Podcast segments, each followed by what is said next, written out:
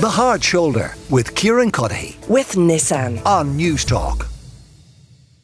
And Stephen Donnelly, the Minister for Health, is going to be joining me after five o'clock. The man, of course, tasked with solving not only the trolley crisis, but the various other crises that exist within our health system. And it is there where we start because I am joined now by Roisin Shortall. Roisin, of course, is co leader of the Social Democrats. Roisin, how do you assess the situation in our hospitals at the moment? Uh, good evening, Kieran.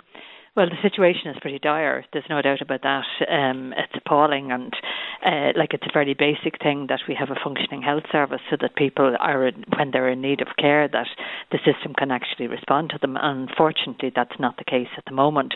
Um, we've had difficulties and serious difficulties with our health service for a very long time, for several years, and there are fundamental problems there in relation to the way in which the health service is, is organised and the way it's managed. You know, it operates very much in silos. The hospitals do their thing, the GPs do theirs, other uh, primary care and community do their thing. And of course, healthcare is an integrated, uh, should be an integrated service, but that's not the way it works here in this country. And, you know, there, there have been ongoing difficulties and problems that have been ignored for years. It's, you know, that saying that if you keep doing the same thing and expecting a different outcome, that is, you know, it, it's madness that. Yeah. And that's what has been happening here. We've seen the problems, the problems have been identified, solutions have been put forward, but we keep making the same mistakes. So that, you know, when the system comes under particular pressure, and it's under pressure for a large part of the year, but when it comes under particular pressure at this time of the year with COVID and with with the various, you know, flus and and, and uh, respiratory illnesses, um, it just cannot cope. And that's where we are at the moment. So there is a real crisis there at the moment, but we need to tackle that crisis as best we can mm. in the short term.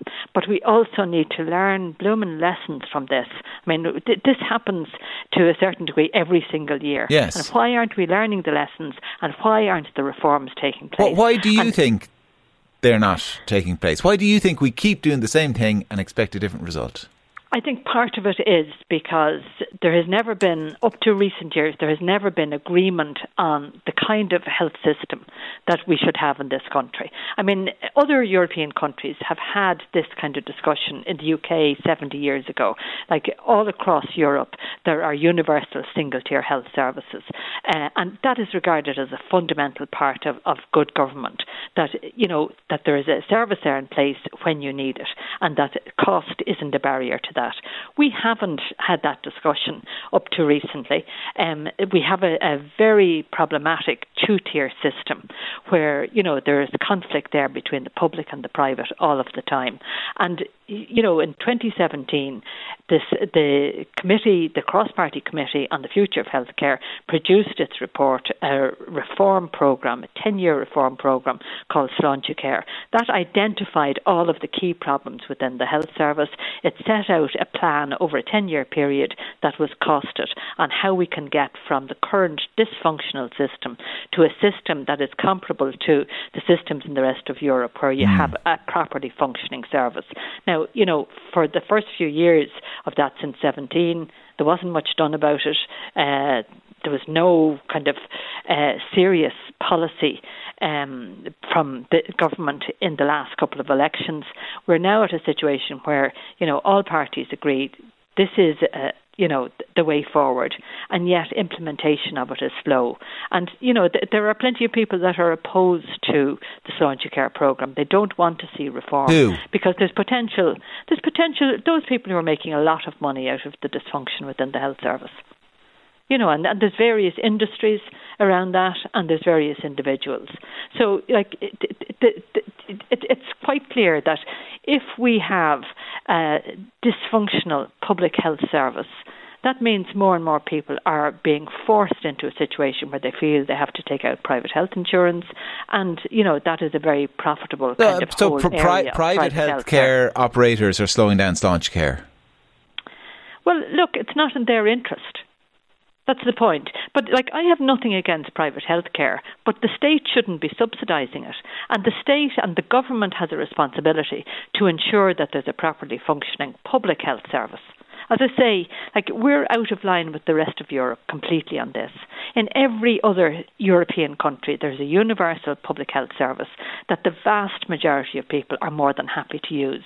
And it's, it's that social contract. Like, people pay their taxes, and they have yeah. a right to expect that in return there's good public services like education. Can, health, I just, I, but I just want to, in, in what way? I, I accept that, you know, private operators make more money when the public system is dysfunctional because more people will stretch that bit further to pay for private health insurance to get private care. But I, am still confused as to how you claim that they're the ones slowing down the implementation of Sláintecare. No, I'm, I'm actually not claiming they're doing it. I'm saying that if you have a weak public service, then the, the, the private sector sees opportunities there and does the rational thing, and they provide services that yeah. people have to pay but for. But that they're entitled and, to do. I, I sorry, oh, maybe there's a bit of cross wires because what I asked was, you said there there are people who are who who who are, are, working against the implementation of that agenda. And I said but, who, well, and you said the people making money, the private operators. Sorry, let let me just clarify that then.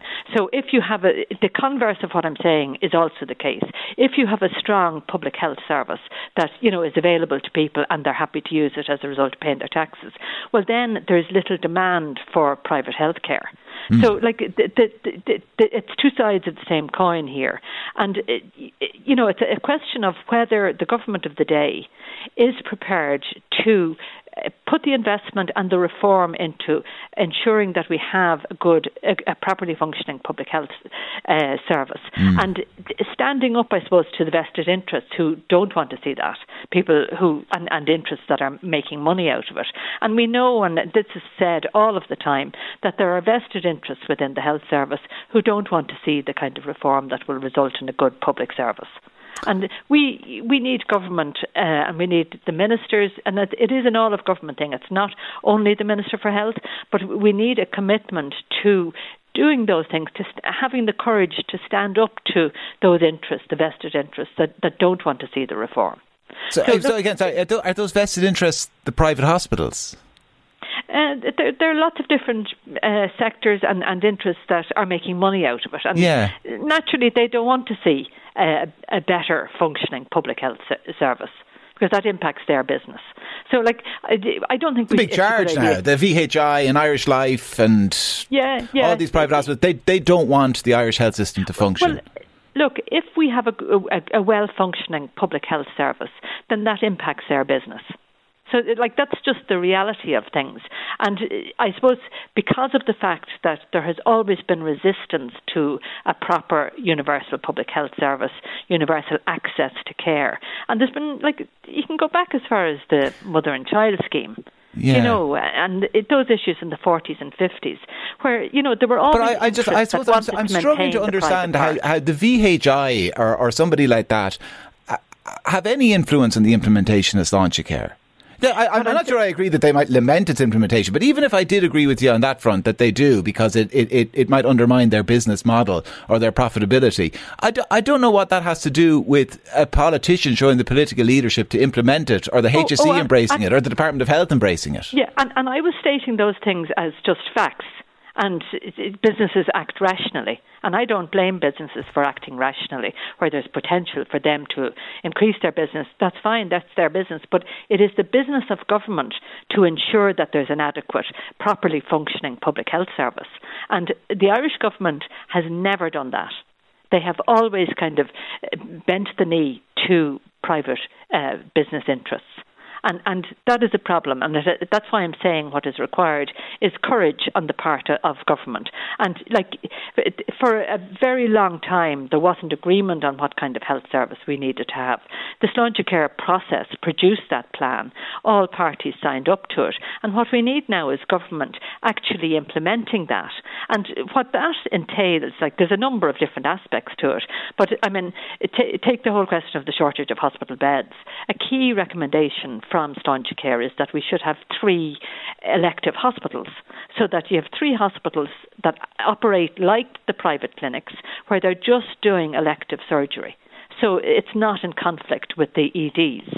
Now, mm. that recommendation was made seven years ago. Uh, we haven't had the sod turned on that.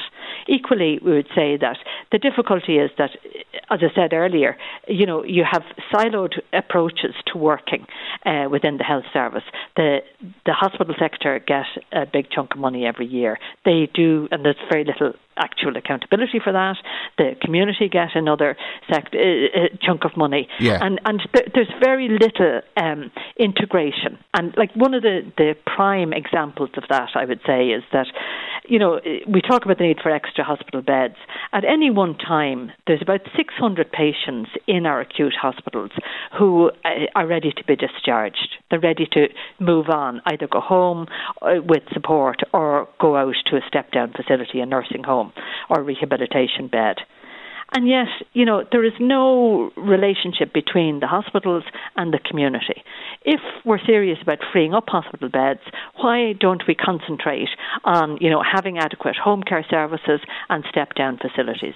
That's something that could be done well, very, very quickly, and it, that would immediately free up a large number of hospital beds.